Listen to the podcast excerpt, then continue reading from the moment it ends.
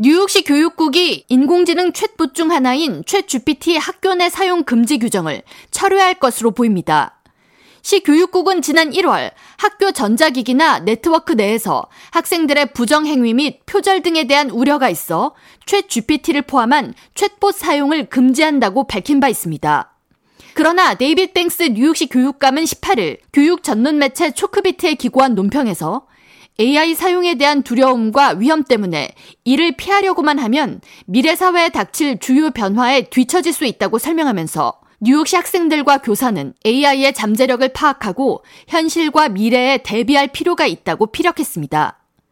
이에 대해 NBC 뉴욕 등 미 주요 매체들은 최근 시 교육국 관계자들이 AI 기술 산업 주요 리더들과의 여러 차례 미팅을 통해 인공지능 플랫폼의 잠재력과 뉴욕시 학생들의 미래 가능성에 대해 논의했으며 이를 통해 뉴욕시 공립학교 학생들에게 AI의 미래와 윤리에 대해 가르치는 것이 바람직하다는 결론을 내렸고 이를 위한 대책 마련에 돌입했다고 전했습니다.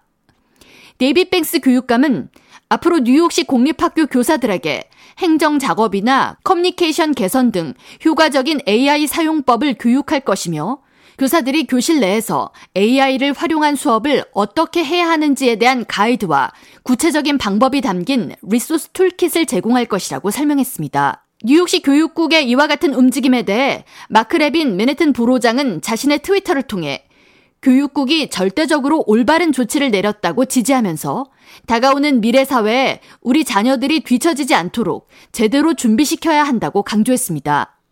한편 뉴욕뿐 아니라 전미에서 학교 과제물을 인공지능 비서인 최 GPT를 이용해 써내는 학생들이 늘면서 교육 당국은 이에 대한 대책 마련에 고심하고 있습니다. 시애틀과 벨뷰 및 노스쇼어 등의 교육부는 지난달 13살 미만 학생들을 대상으로 최 GPT 사용을 금지시켰으며 18세 미만 학생들의 경우 부모의 승낙 없는 최 GPT 이용을 금지시켰습니다.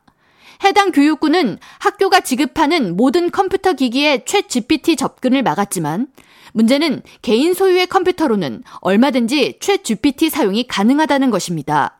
이에 대해 워싱턴 대학 제이슨 이프 교수는 최 GPT 접근 금지는 밀려오는 홍수를 작은 종이 한 장으로 막는 것과 같다고 비유하면서 인터넷상에 최 GPT보다 더 사악한 것들이 많으니 인터넷 사용도 금지해야 한다고 표현하면서 최 GPT 접근 금지 정책의 부당함을 설명했습니다.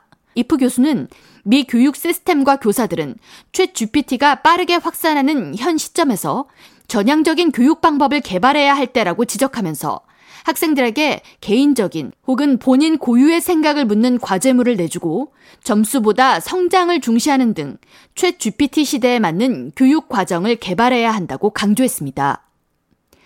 K라디오 전영숙입니다.